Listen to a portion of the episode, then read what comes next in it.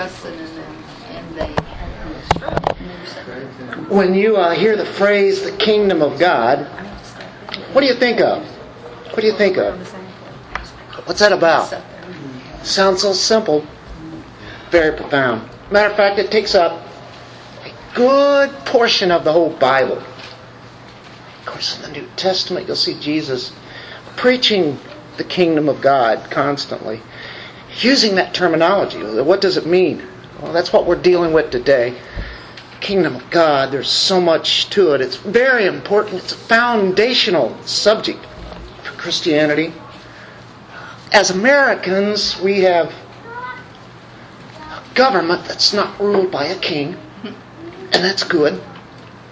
Um, we're not too familiar with how majesties work, how it works in some countries. There are very few that really are today, that really have uh, a kingdom uh, in the sense of having a king. And basically, uh, in England, you have a king or a queen in that case, but uh, really, it's just symbolic. They, they really don't run the government. It's just in terms of uh, royalty. Uh, the world has pretty well moved away from kings, kingdoms, kind of uh, different than what it was back in uh, biblical times. But we know that a king is one who has power, authority, dominion, rulership. That's why we get outraged today when we see one who has all the power, all the authority, all the sovereignty that a, king or a leader can have. May not be called a king, but he is known as a tyrant or as a dictator, and usually that's the case. Uh, so it's people like us that try to liberate people from those who have absolute dominion over us. And such as our nation has been involved in others' wars because of that. We have a uh, system here that I think has worked pretty good. The thing is, you have man involved in it. And man, we know, has a tendency or the nature to sin. And you give a man all power, he will be totally corrupted too, won't he?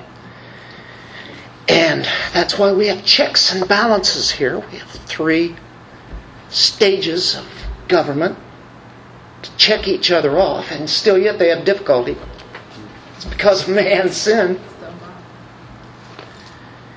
And but we wouldn't want a monarchy either with one person leading, with one man, with nobody checking and balancing him. But what we have and what we think of when we think of uh, royal majesty in that way, our society actually disdains. Because it is precisely against what we believe in, what the way a government should be run, is against what God has in mind as far as He rules in an absolute authority. Now, we as Christians, we do want that. And we are of two kingdoms in the sense, yes, we live in this nation. We're citizens here, but we're citizens of a much higher kingdom, aren't we? And that will be for eternity. But God claims for himself absolute supremacy, absolute sovereignty, absolute authority and power. And he has free will to do anything that he wants. He is the one who has free will. He will do his will without any kind of restraint. He is the king of everything. Every person, everything. God is king. And that's why the kingdom is such a critical aspect of biblical understanding. This kingdom is so important to understand the idea of the rule of God in His sovereignty and His kingdom. So we're going to try to go into a, a little deeper thinking about this kingdom We read it, we read over it, we have an idea, have a pretty good idea of that kingdom. Yes, we do. But Jesus constantly preached the kingdom of God. And we'll, we'll see that. It, it's very important. Let's just see if the kingdom is as important as we are purporting it to be. So, what we're going to do is we're just going to look at Luke for a moment, where we have been, and where we are going. What we're going to see is it occurs in here quite more frequently than maybe that we would think of or remember. Numerous occasions. In chapter 1, verse 33, you get this. And this is even before the birth of Jesus. The angel of Mary, uh, angel told Mary that her son would reign over the house of Jacob forever, and that his kingdom would have no end. You know, we know that. We've heard that. We've read it. We know. Let's go to Luke chapter 4, verse 43, I believe. 443. Now, we're just going through Luke, folks. Not everything.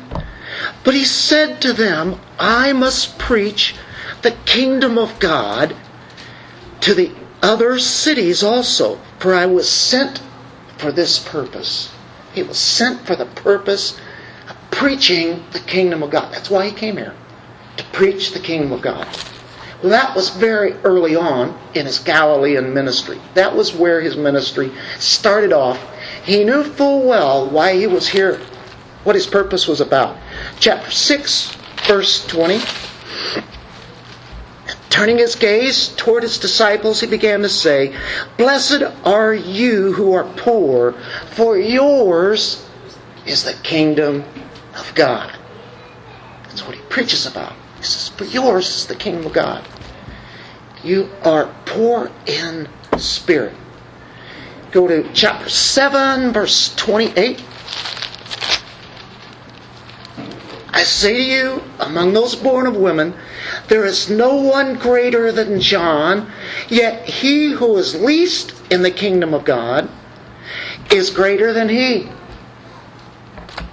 The kingdom of God. This is in Luke. We've seen all of these all the way through in our study in Luke. Chapter 8, verse 2. And also some women who had been healed of evil spirits and sicknesses. Mary, who was called Magdalene, from whom seven demons had gone. Uh oh, um, I think I missed something. It, I'll tell you what. It was. Um, did I do? I did 728, right?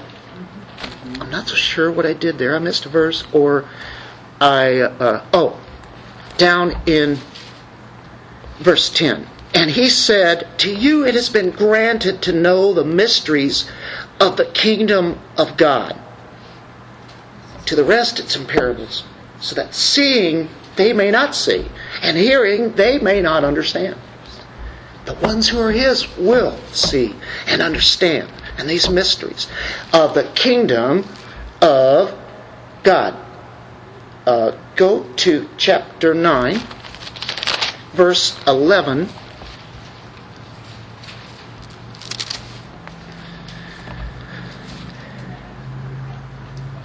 But the crowds were aware of this, followed him, and welcomed them. He began speaking to them about the kingdom of God, curing those who had need of healing. The kingdom of God. Go to, uh, I think, verse 27, chapter 9.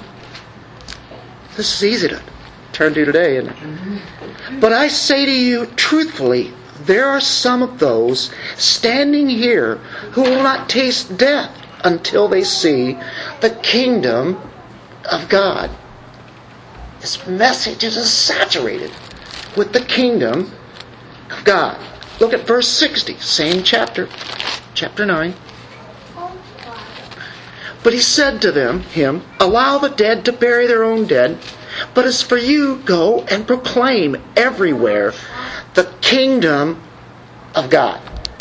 Proclaim it everywhere. The kingdom of God. chapter 11, verse 20. And if I, by Beelzebul, cast out demons, by whom do your sons cast them out? So they'll be your judges. Uh, was it 19?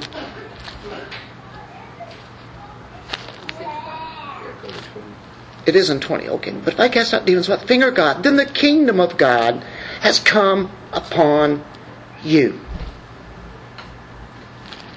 Continues on, chapter 12, verse 31. Seek for his kingdom, and these things will be added to you. He preached on chapter 13, chapter 14, the kingdom, chapter 16, chapter 17, chapter 18. Of course, we're in 17. He preached the kingdom, particularly in the uh, 18th chapter, in uh, verse 29.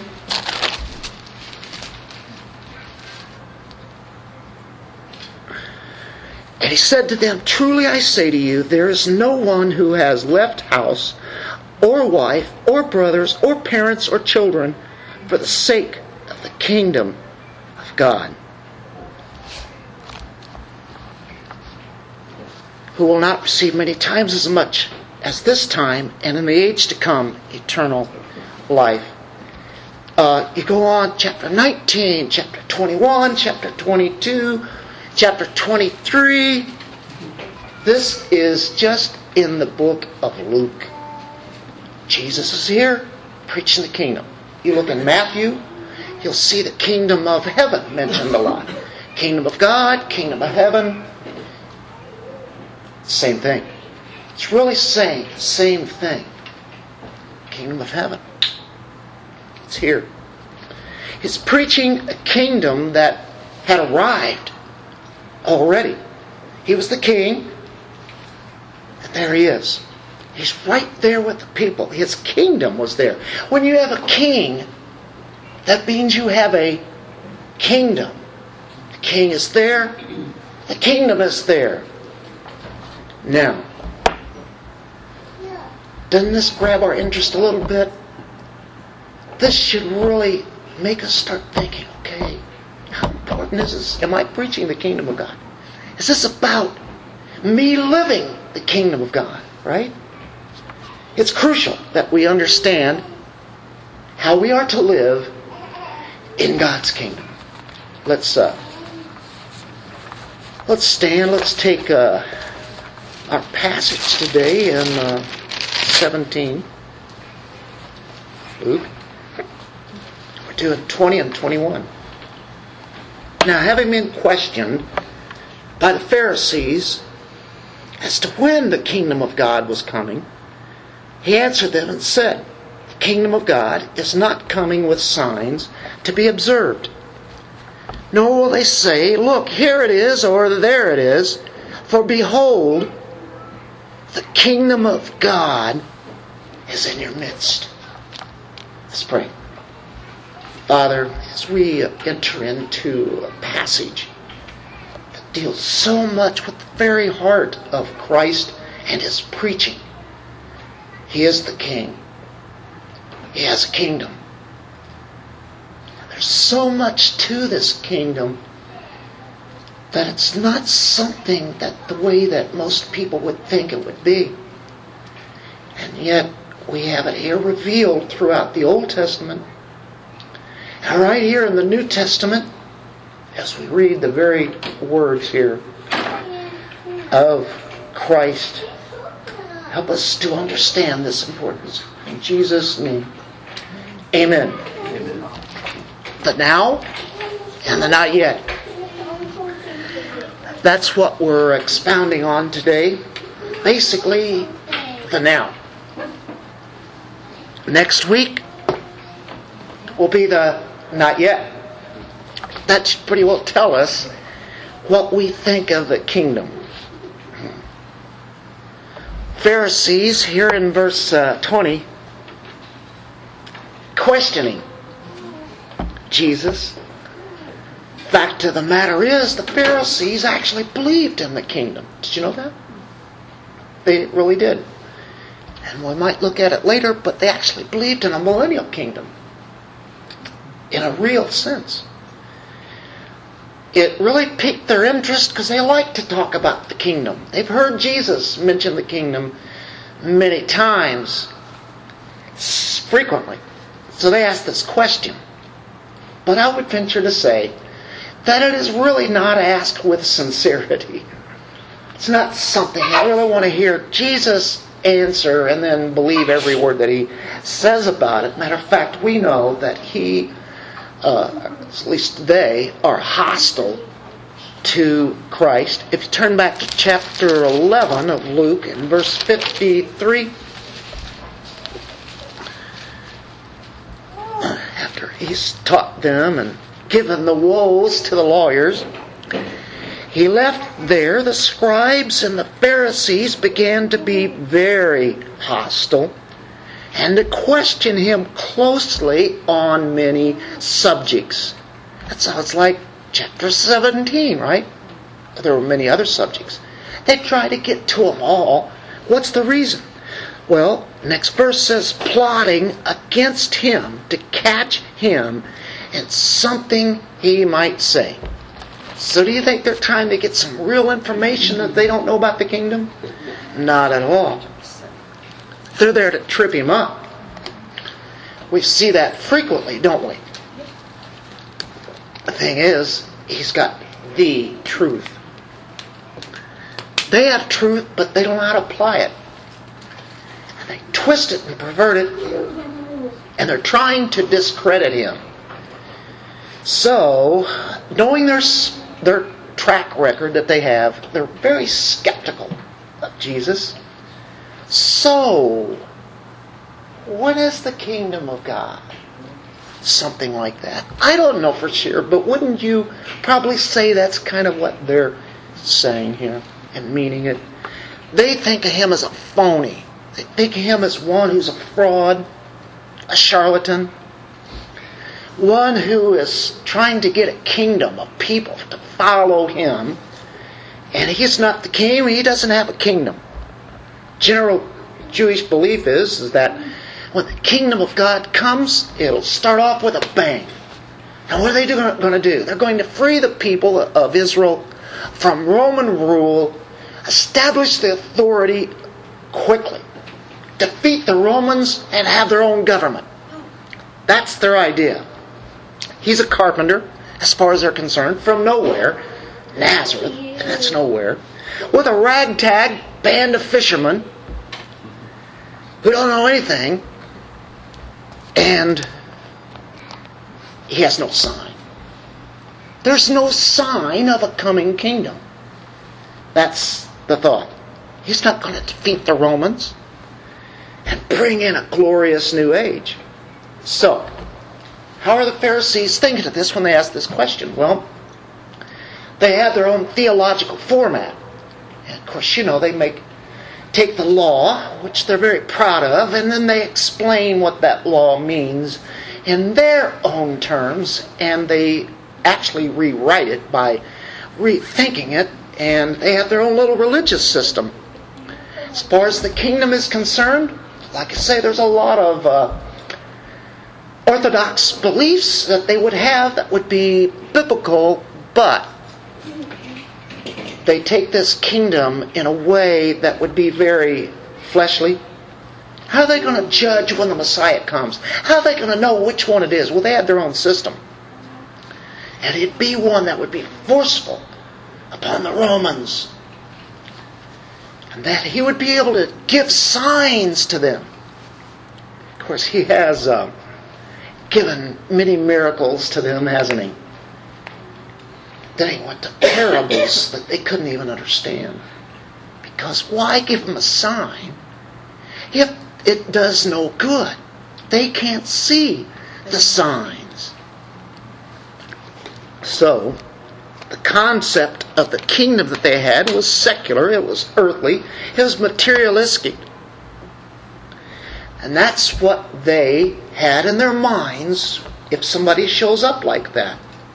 Jesus did not fit in their preconceived misgivings here, their expectations. they had a lot of biblical verses that they would be able to quote. What is the biblical view? What does it mean? So, we take, as they ask this question, as to when the kingdom of God was coming. So we'll concentrate on that for a moment. The kingdom of God. What is it? There's three aspects that we're going to look at here today. Under C, it says the kingdom of God, and you'll notice that there are three there. Basically, that's how most of your theologians take it down through the hundreds of years, couple of thousand years, and even beyond that. There is first a kingdom that has a sovereign God, the one and true God. He's king over all the universe. It deals with him being creator. He creates, he owns. This is mine, God says. I will do with it what I will do. Nobody will influence me. He is sovereign. And this is dealing with the external, external, universal kingdom. You can look at it, can't you? You go out look at this creation, see, and everything that's there, even things that are man made, He owns it. He rules over this creation. Everything He created is under His sovereign power. Now, this is Kingdom of God Basics 101. Because I think everybody would catch this, right? Let's take a few verses out of the Psalms, just about God's sovereignty. We know this. Matter of fact, we love to talk about the sovereignty of God, don't we? Amen. Yeah. Psalm 10, 16. Writer Psalms here frequently talks about the sovereign God over his kingdom. 10:16 The Lord is king forever and ever. Nations have perished from his land, but he's forever. The forever king. That's basic theology. You know what it gets me when we talk about God's sovereignty? I think every Christian would agree with that. You would have all the churches, all the denominations that are that are biblical at, at all, and they would say, "Yes, God is sovereign." The question is, does He have absolute sovereignty? Does He have ab- absolute sovereignty in salvation? That's the whole thing. I believe in the absolute sovereignty of God in saving people. That means He has the power and authority to save people. He does do that. He is sovereign in every aspect, especially that. That's what gives me comfort. Otherwise, what would keep me from walking away? We were talking about perseverance this morning, right? He preserves us because He wants to, He saves us. He keeps us. He will glorify us because that is His plan, that is His purpose, that is His sovereign free will of God. So we go to chapter 29, verse 10. We're just using a few. We're going to only use three out of Psalms this morning. You could just go on and on about that. The Lord sat as king at the flood. Yes, the Lord sits as king forever. So this is talking about a king and his kingdom. And it says forever. That goes back to the Old Testament time. Goes back before that, doesn't it? He's always been this king. 103, 19.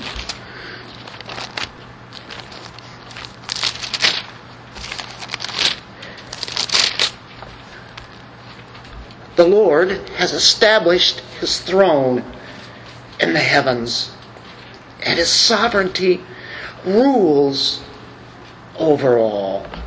Simple, basic, sovereign verses. And any Christian would have to agree with that. If they don't agree with that, then I would question if they were a believer. I mean, this, you know, if he's not sovereign, then, then who's over him? That's the God I want. There's nobody over him. He's sovereign over all. That's real easy, but yet it's very profound, isn't it? So the Old Testament declares that God is the eternal King of the universe. He rules over the whole earth, all the kingdoms of the earth. The kings and the kingdoms rise and fall. But God's kingdom is forever. He's the judge of all the world. He reigns in righteousness and peace and joy over all the affairs of mankind. That's right. He is judge over all the affairs. That's where a lot of people would say, wait a minute, man has free will. But God's free will always trumps man's free will, doesn't it? It is God's ruling over all the affairs of mankind. He raises up kings, he disposes of kings, he raises up nations, and he disposes of nations. Is God doing that? Well, man is responsible, but who's really doing it? God is. He's the one that makes the boundaries for the nations. Acts. Paul was speaking in Athens, and he was talking about this God that the boundaries are set by God and all the different kings and kingdoms that have been there. Psalm 40, 145 says, They shall speak of the glory of your kingdom and talk of your power, the glory of the majesty of your kingdom. Your kingdom is an everlasting kingdom, and your dominion endures throughout all generations. There's the Psalms again. This first view here is the grand, universal, external kingdom people should have some kind of a basic understanding. They can kind of see it, can't they?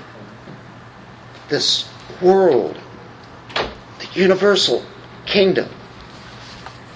Romans 1 talks about those people who say there is no God, and yet, whether they recognize it or not, God is king over them too.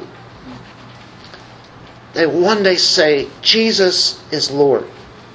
That's in Romans 10. Everyone in this first kingdom aspect that we talk about is subject to God, whether they know it or not, believe it or not, or don't want that or do want it. The thing is, is that He is the king and they are subjects, we are subjects to Him. And so that's the first aspect of the kingdom. That's pretty easy, isn't it? Rules over all. Here it is. That's the outward external. Now let's go to the second one, and this is the internal. This is where it gets to a particular people his regenerated ones, his that are in the family. He is the king over them. The first one dealt with creation. The second aspect deals with recreation. What do you mean, recreation? Well, we are recreations, right? He saved us. He gave us a new person, a new man, a spiritual man, based on who Christ is. And so that's an internal, personal, spiritual kind of kingdom now. So we have the one that people can identify in a sense of seeing, in a sense but we have this spiritual aspect where the indwelling of God's Spirit comes to live in man.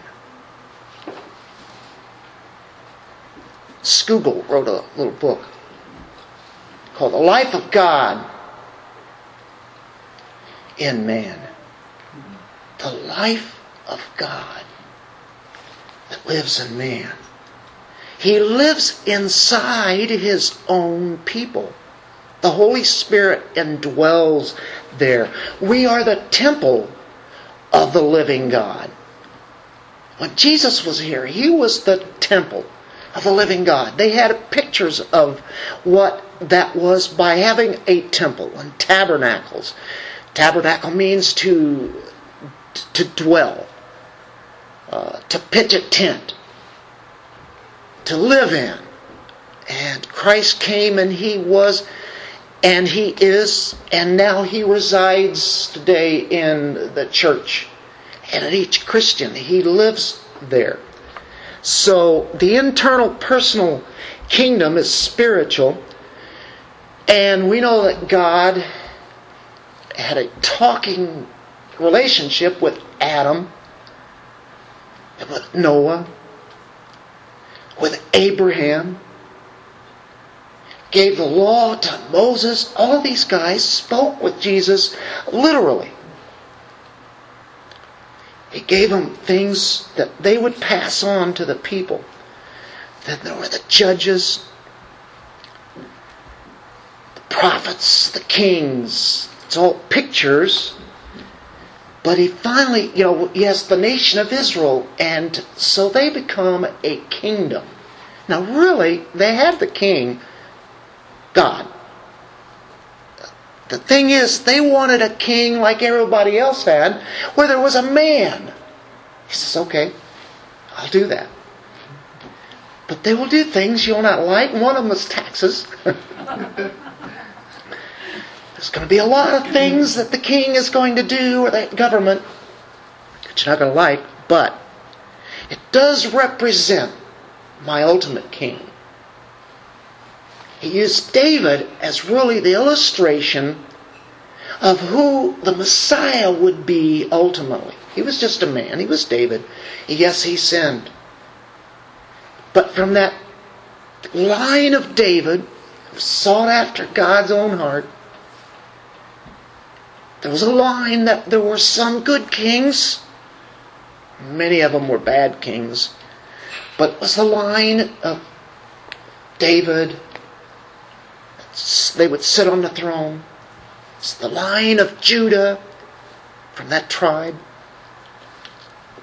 Ultimately, a Messiah would come. It was there as a, as a picture.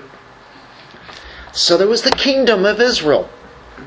They actually had king. So it was manifested, this kingdom that is invisible, that is spiritual.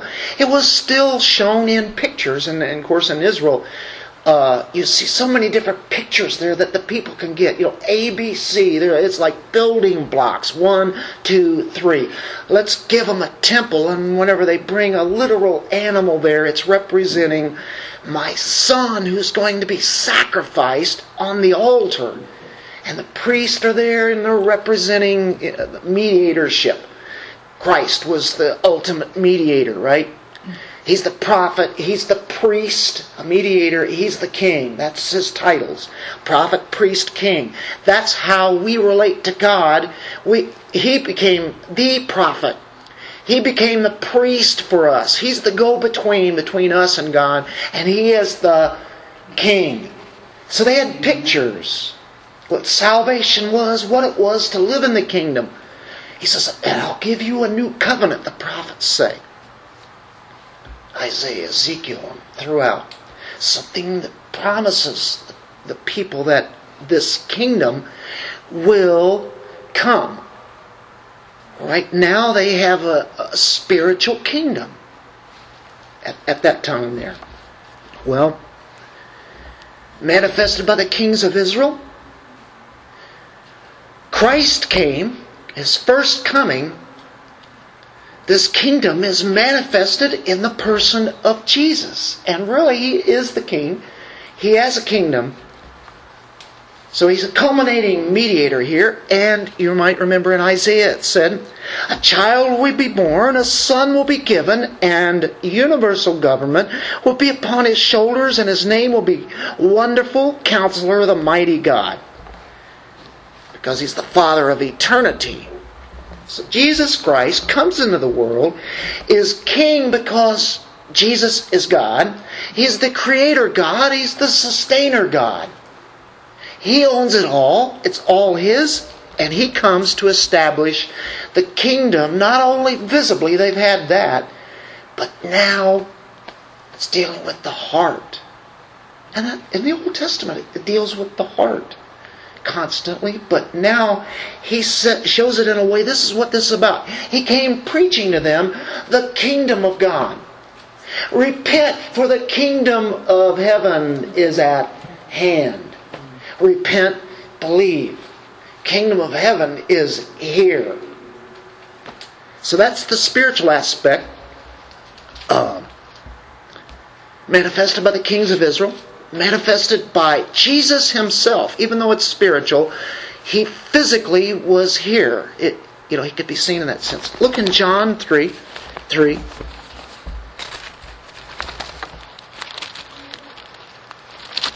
It's a question that is made by Nicodemus. Jesus says, Truly, truly, I say to you, unless you be born again, he cannot see the kingdom of God.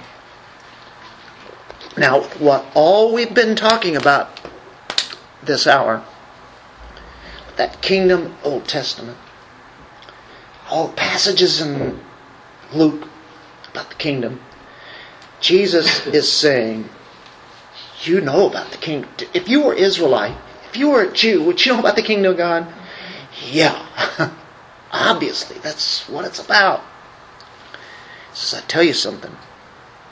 Unless you're born again, unless you're regenerated, you can't go to the kingdom of God.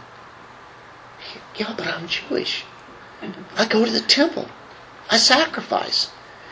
Unless you are born again, you cannot enter the kingdom of God. That really got Nicodemus wondering, didn't it? Of course, it goes on there. That's a famous John 3. Let's look at John 18, verse 36.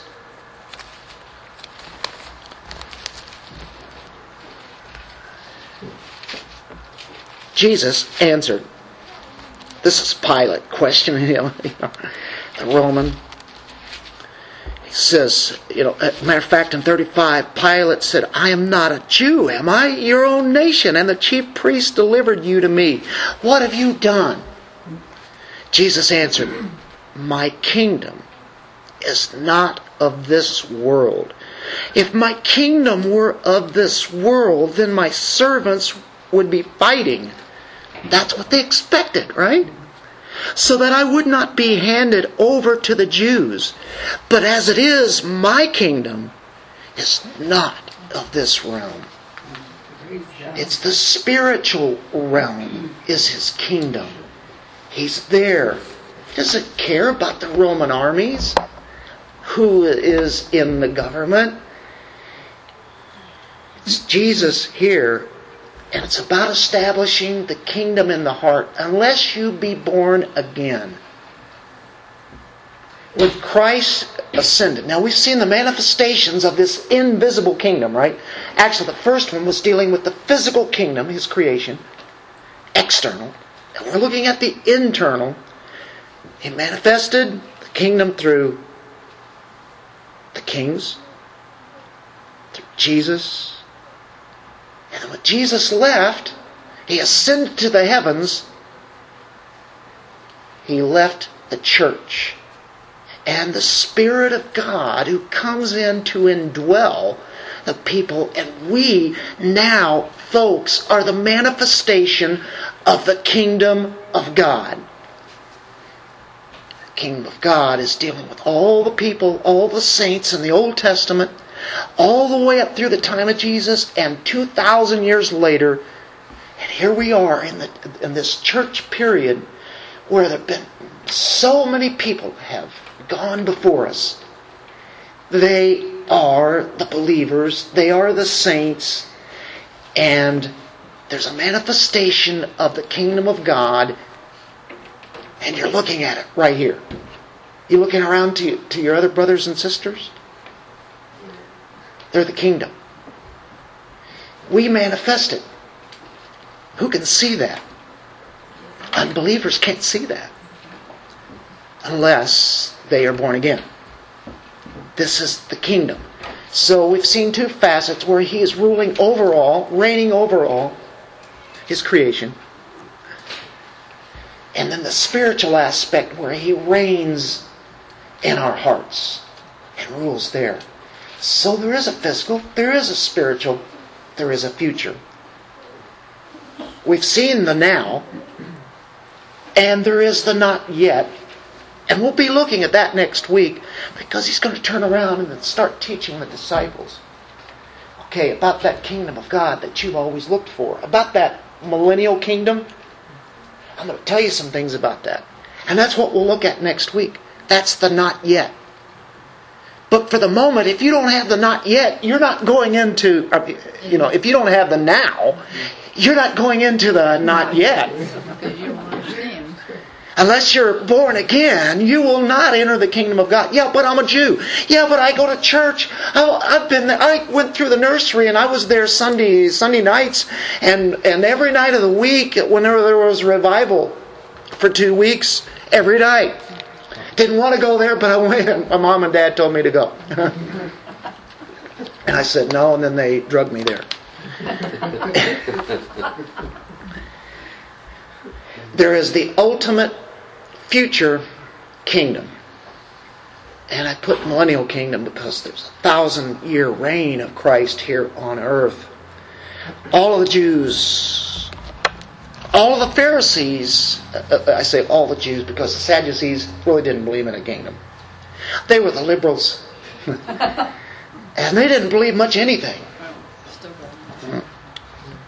Pharisees were basically premillennialist. They all believed the Messiah would come to establish a kingdom. The kingdom would be glorious. Lion would die down, uh, die down with a lamb, lie down with a lamb. I can say that. Uh, uh, little children, little infants, uh, you know, little children. They play in a snake pit.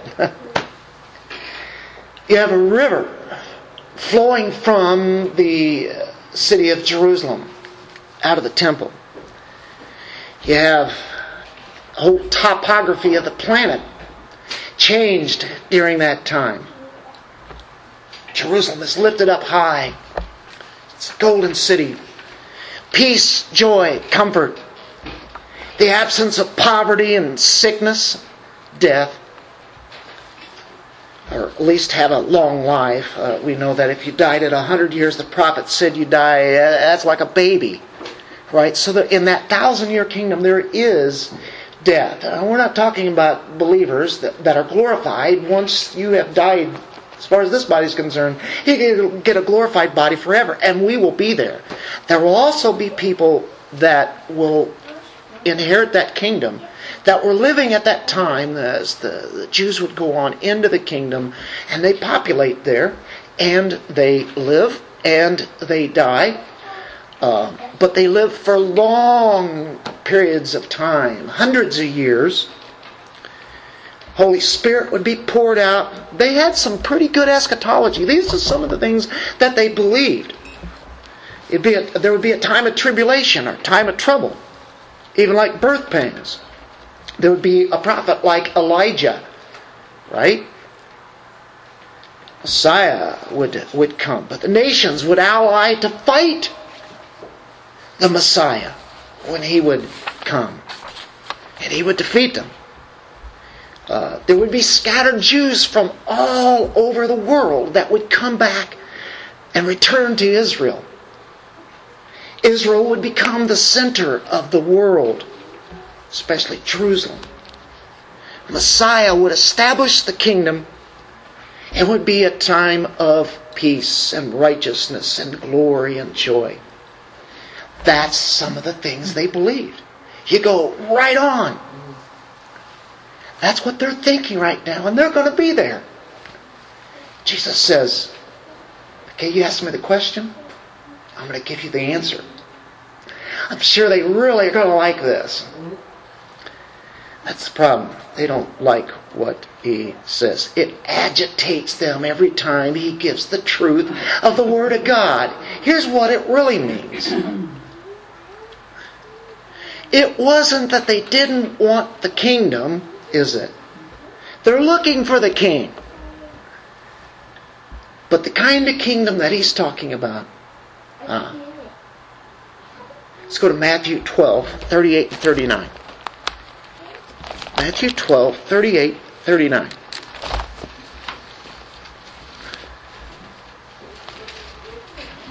They, in verse 38, they said, Teacher, we want a sign from you. Remember this? But he answered and said to them, An evil and adulterous generation craves for a sign, and yet no sign will be given to it but the sign of Jonah the prophet. For just as Jonah was three days and three nights in the belly of the monster, so will the Son of Man be three days and three nights in the heart of the earth. The Pharisees are demanding a sign. He says, mm-hmm. I'm not going to give you a sign. It doesn't do any good. There's one sign it's the resurrection. Three days, three nights.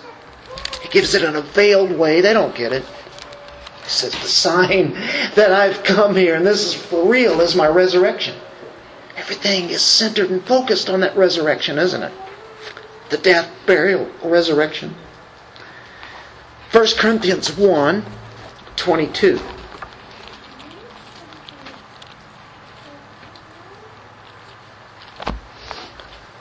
For indeed, Jews ask for signs, and Greeks search for wisdom. We've heard that before, haven't we? But we preach Christ crucified. To Jews, a stumbling block. To Gentiles, foolishness.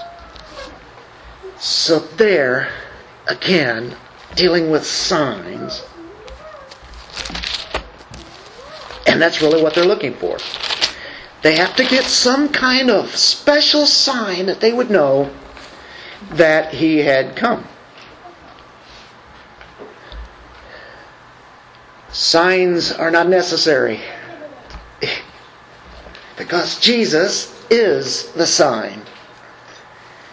So the Jews seek for those signs. The kingdom is not going to come with signs for them to be observed. Jesus says, He answered them in, in, in our Luke uh, 17 20. The kingdom of God is not coming with signs. To Jews, they want the signs. So that's the first one about the kingdom. We just spoke about that. Let's go to that second one, part B there. God's kingdom is not universally recognized. He says, it's not coming with signs to be observed, nor will they say, Look, here it is, or there it is. Look, here it is, or hey, it's over here. This is this is the kingdom. They had no concept of the spiritual internal kingdom. They wanted to. What's a sign? It's outward. And if they can have that outward sign, then they can be convinced. Well, they've already had it. But the sign isn't going to do any good for them. He is that sign. So he says you can look at it, you can see it with your own eyes, and you still don't believe the reality of the kingdom's presence. You know, you can see it with your own two eyes. But, of course, Jesus said, Nicodemus, unless you be born again, you're not going to get it.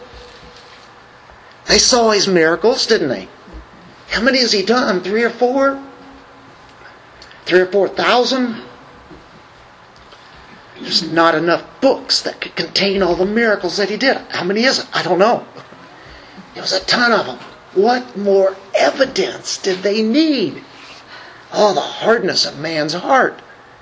And if God didn't convert you, you would be just like the Pharisee. I would be like the Pharisee. See, that's what we all were. We were righteous Pharisees. thinking that we had everything down the way it should be. God's kingdom doesn't come with signs. It's not universally recognized. Look, here it is, there it is. There's a sign over here. Third one, and that's really the essence of what we're speaking about today as we get set up for next week. But first, what's important is this inward reality of the kingdom of God that's internal, not external. They missed it. He says, For behold, the kingdom of God is in your midst. Or another translation, the kingdom of God is in you. The kingdom of God is within you. The kingdom of God is at hand. Um, in your midst? In you? I, I don't know. What, what does that mean? Well, it's dealing with inside. It's dealing with invisible, not external. The word there in the Greek is entos. You know what it means? Inside. Now, this is a tough element here. God is in your midst, and He's speaking to Pharisees. And He's saying your or you. So, does that mean the Pharisees have the kingdom of God in them? No, we couldn't say that, could we? It's very generic here when he's saying you, kingdom of God is within you, or here in my version, your midst, in your midst. And that translation, actually, in the New American Standard, is probably using that phrase in your midst because they don't want to say it's in you because it sounds like that it's dealing with the Pharisees. And we'll take a couple of things home with this, and you know, you can debate it amongst your, your, your own self, if you like. I, I will present a, a couple of different ideas that I kind of grasp both of them. Because I definitely don't think he's speaking to the Pharisees here in the sense that they have the kingdom of God. But the disciples are there. And remember, there is a mixed crowd all along, right? Look, you want the kingdom of God? The kingdom of God has to be in you. Um, the kingdom is inside, it's not outside. Uh, to, to Nicodemus, you must be born again. Born again how? Physically? You know, Nicodemus says that. What is it? No, we're talking about a spiritual regeneration. A new man. So this kingdom is inside, it's not outside, it's not external, it's not visible. It's in your midst, you just can't see it. They couldn't see it. They were still looking from their perspective. Where's it at? You know? They're trying to see it. They want visible evidence. So, it's like he's saying, until you're part of the internal, personal, invisible kingdom, you'll never experience the external kingdom. And that, that kingdom that is to come is external as well as spiritual. So he said, It's in you. The kingdom of God has to be in you. Whether he's speaking to the Pharisees or believers or people who are doubting, they don't know for sure, they're skeptics, what have you. He says, it has to be in you. It's, it's all for you who the king lives in. The king has to live in this kingdom. He has to live in your heart. The Greek text literally says the kingdom of God is in you. And so, therefore, that's why they would say it's in your midst. And that's easy to understand too, isn't it? So that's why they would put, that would translate that in your midst. And it's okay, but it, does mean inside. But he's saying, He's here. He is right here amongst you. And we would have to agree with that too, wouldn't we? Not only is, does he have to be in you, but he's right there. He's right at the door. This kingdom of God. It was in their midst. They were missing it. And looking for which was future, the Pharisees were missing the whole point of what was set before them. He was standing there. He's been there doing the things of God. And he's, it's like saying, here's a sign for you. The king is here. I'm here. I'm in your midst. So whether you want to take it as literal, you know, the, the sense of a spiritual aspect, the kingdom of God has to be in you. Or you can say, uh, I don't know, I like that other one. He's in their midst. He's right there. We can take both of those, can't we? Um, he's a sign. He's right there. I'm right in the middle of you. I'm right among you. I'm right here. I'm in your midst. The kingdom, it would be what? Now. This is the now part of the kingdom.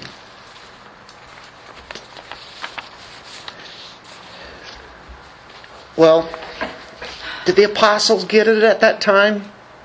It was still pretty shallow. They need a Spirit of God in them to be able to understand the things of God. It seemed like nobody was really getting this kingdom. But the apostles did eventually get it. Let's go to Acts chapter 1. Jesus has been crucified. He rose on the third day. And he there we're, we're speaking of 40 days teaching the apostles what the kingdom is about. In verse 3 says to these he also presented himself alive after his suffering by many convincing proofs, appearing to them over a period of 40 days, and speaking of the things concerning the kingdom of God. There we go. That's what he's been doing for three and a half years. Speaking of the kingdom of God. Now he's saying it, and he's resurrected. They're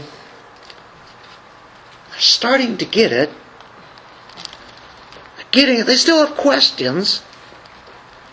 Verse 6 So when they had come together, they were asking him, saying, Lord, is it at this time now that you're restoring the kingdom to Israel?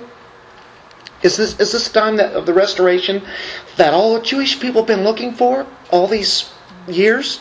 Is it now because you've been resurrected? You had to, you had to die, you had to suffer, and we, we kind of starting to get that now and you had to rise from the dead, and you did. You're glorified now. Is is it any time? Wouldn't you be thinking that way too?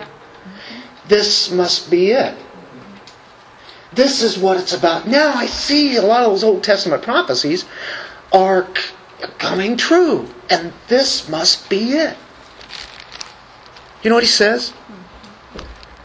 It's not for you to know times or epochs which the Father has fixed by His own authority. But I will tell you what's going to happen now. You'll receive power when the Holy Spirit has come upon you, and you shall be my witnesses, both in Jerusalem and in all Judea and Samaria, and even to the remotest part of the earth. There it is. He says, uh, I'm not going to tell you. But I will tell you, the kingdom of God is going to be residing in you. What, what, he didn't say that. He said the Holy Spirit has come upon you. What's that mean? Holy Spirit is now going to reside, to dwell in you, so that you will have the power to give the truth of the kingdom of God. They are now starting to get it. After he had 40 days, and there was 10 days where they prayed, you know, in the upper room. And after 50 days, which is called which was the feast of Pentecost, on that very day, the Holy Spirit came with power and dwelt in the believers at that time. As they had met and they had prayed, and it happened. And Jesus had said, You will receive power, and the Holy Spirit comes. You know what? Peter preaches a sermon that just nailed it all. And you read that in uh, in Acts one, or Acts two. I mean, I'm sorry there, and you know it talks about all the verses uh, that he was borrowing from from the Old Testament, talking about death, burial, resurrection. It's all dealing with the kingdom of God. Now, okay, let's scoot through Acts real quick. Let's move ahead. Acts eight, verse twelve. But when they believed Philip preaching the good news about the what? The kingdom of God and the name of Christ, Jesus Christ. They were being baptized, men and women alike. There was preaching of the good news. That's Philip. Let's move on. Chapter 14, verse 22.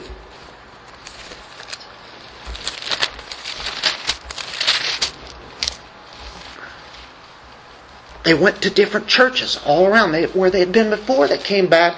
They preached to them, said, strengthening the souls of the disciples, encouraging them to continue in the faith, and saying, through many tribulations, we must enter the kingdom of God. You can't get to the kingdom of God until there be suffering and tribulations. There we go again. What do they do? They're talking about the kingdom of God as they taught them. Chapter 19, verse 8. We're just using a few here, okay? He entered the synagogue, continued speaking out boldly for three months, reasoning and persuading them about the kingdom of God. This was Paul at Ephesus. You remember that place, Ephesus? And he wrote a, a letter later about, you know, to the Ephesians. And here he was doing what? Persuading them the things of the kingdom of God. Chapter 20, verse 25. And now I behold, I know that all of you among whom I went about preaching the kingdom will no longer see my face. He's telling the Ephesian elders that, hey, listen, uh, you're not going to, to see me here. I've got to go on. And um, you remember whenever I was there, I preached the kingdom of God. Chapter 28, verse 23, last chapter in the book of Acts. The apostles, disciples, this is what they're doing with this news. Verse 23 When they had set a day for Paul, they came to him at his lodging in large numbers. He's in prison, in jail, kind of like a household jail. He was explaining to them by solemnly testifying about the kingdom of God, trying to persuade them concerning Jesus from both the law of Moses and from the prophets, from morning until evening. The kingdom of God is about all the doctrines of the gospel, of the good news kingdom of God. It's all the truth of God. It's about who He is, about what His people are. So, we solemnly testify the rule and the reign of God in our hearts. The kingdom of God is in your midst. The kingdom of God is for now. You must be in the kingdom of God. You must repent and believe. Here's the evidence, and he gives all the prophecies in the Old Testament about the death, the sufferings, the burial of, of Christ, right? All of those things, his ascension, all the way up and to what the future kingdom would be. I mean, you could go on and on with people, couldn't you? The truths. This is the kingdom. So what, we, what can we learn here? Well, God's kingdom is not tied with any kind of government power. God's kingdom is not dependent on any kind of particular expression of what any kind of government or political or earthly rule is. After the first three centuries, truth be known, Christianity was for a period of time the established religion for all the Roman Empire. And you were automatically a Christian whether you wanted to be or not. There was a lot of good things about that. There was freedom, where they had been punished. They had been killed, persecuted. Was it necessary for that particular time period for the church to thrive, to grow? No, it wasn't necessary at all. Kingdom of God was established by the Lord Jesus Christ, and it's not dependent upon any kind of support of the state. Whether you get any support from the state or not, the kingdom of God marches on, keeps going. God brings in His kingdom. Matter of fact, as the church has been going forth in a lot of countries where there has been nothing but persecution. Sometimes in countries that where Christianity is tolerated, which is where we're at now. We're tolerated. Eventually, it'll go to the next stage. But uh, societies uh, that are on the rise, the kingdom keeps on moving. Um, in the last 2,000 years, every outward circumstance that the church could be in, persecution, whether it be just suffering, whether it be death, or whether it be a place where you're free to worship and free to say anything that you want, and everything in between, all those kind of circumstances. And God says, keep marching on. Doesn't matter. Doesn't matter about the Roman government. The church marched on. Here in our society, whether it be Republican or Democrat, whether it be liberal, conservative, the kingdom of God is marching on. Now, that's not to say that we Christians are not to care about those kind of things. We are citizens here, and we are to be citizens and use that vote and, and to get truth out on it, but always behind it all is God's truth, isn't it? And really, what we really want is to have enough peace to be able to say it freely here. But what if we couldn't say it freely? The kingdom is to march on. Keep preaching the good news. Don't take our privileges lightly. We still have them here, and I say, pray for this country. We are, we are ordered to pray. Pray for our leaders. But the gospel is marching on. The kingdoms, they come and they go. Our country came, and it will sometime go. They all have. That's what God said will happen. But don't take your privilege lightly that you have as a citizen, but at the same time, I'm saying don't bank on any man, woman, child, any kind of government, any kind of education, anything that's offered out there. Don't be banking on that because that's idolatry. We are to be banking on the fact of who Christ is and what his kingdom is about. What's the kingdom of God like? It's like a mustard seed. You remember that? Luke 13, 18 through 20. It starts out small. Characteristic doesn't look like much. Just started with a, you know, just a few. Started off with the apostles after Christ resurrected, and there was 120 praying in that church. Peter preached, he had thousands saved. Preached again, more thousands were saved. And it kept expanding out all across, not only Israel, from Jerusalem to Judea, to Samaria, to the uttermost parts of the earth, the kingdom marches on. Can you see it? No. It's internal.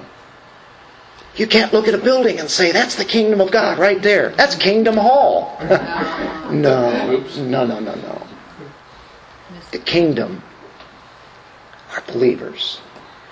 That's the church. And it's all over the world. The church is everywhere. Well, do you get the already and the not yet? As the theologians call it. Next week we'll get into the not yet. Colossians chapter 4 verse 11 says this as we get ready to close. Mark, Jesus, who is called Justus, are the only fellow workers for the kingdom of God. Did you catch that? At that time, there were only a few there that were fellow workers of the kingdom of God. How we close this up? How do we get application here? How do we wrap this package up? Well, you're in the kingdom, right? If you're true, true spiritual believers, that means we're fellow workers in this kingdom. We have a message, and what is the message? The kingdom of God. What did they preach? What did Jesus preach? Repent, believe, be regenerated, right? Repent, for the kingdom of heaven is at hand. It's here. We preach the kingdom. It's all about the kingdom. It's all about the king. The king, if you have a king, you have what? You have a kingdom. This is kingdom. We don't see the king, but we sure know who that king is about and what he's doing. So we're part of this expanding spiritual kingdom. You look at what Peter's message was in Acts 2 and how that spread on out, and then the apostles took it out everywhere. We preach the kingdom, we declare the kingdom, and in so doing, we're basically saying that Jesus must be acknowledged as king. There's no one else. Let's pray. Father, what a great God you are. And you help us understand what it is that we are living about. Where we live right now, we are part of your kingdom invisibly. The unbelieving world has no idea what this kingdom is about. Thank you for letting us in on what it is, that we can understand, and the indwelling Spirit of God and the Word of God tells us what this kingdom is, and it's presenting the gospel to ourselves. We must preach that gospel of grace to ourselves each day. We're saved by your sovereign grace, your sovereign will, your sovereign purpose. To put us into this great plan, Lord, is staggering. We sit here in awe of this tremendous plan of yours and the King and His kingdom. And we can't wait, Lord, to keep presenting the King until that day the King comes back and we see it in all its glory. In Jesus' name we pray. Amen.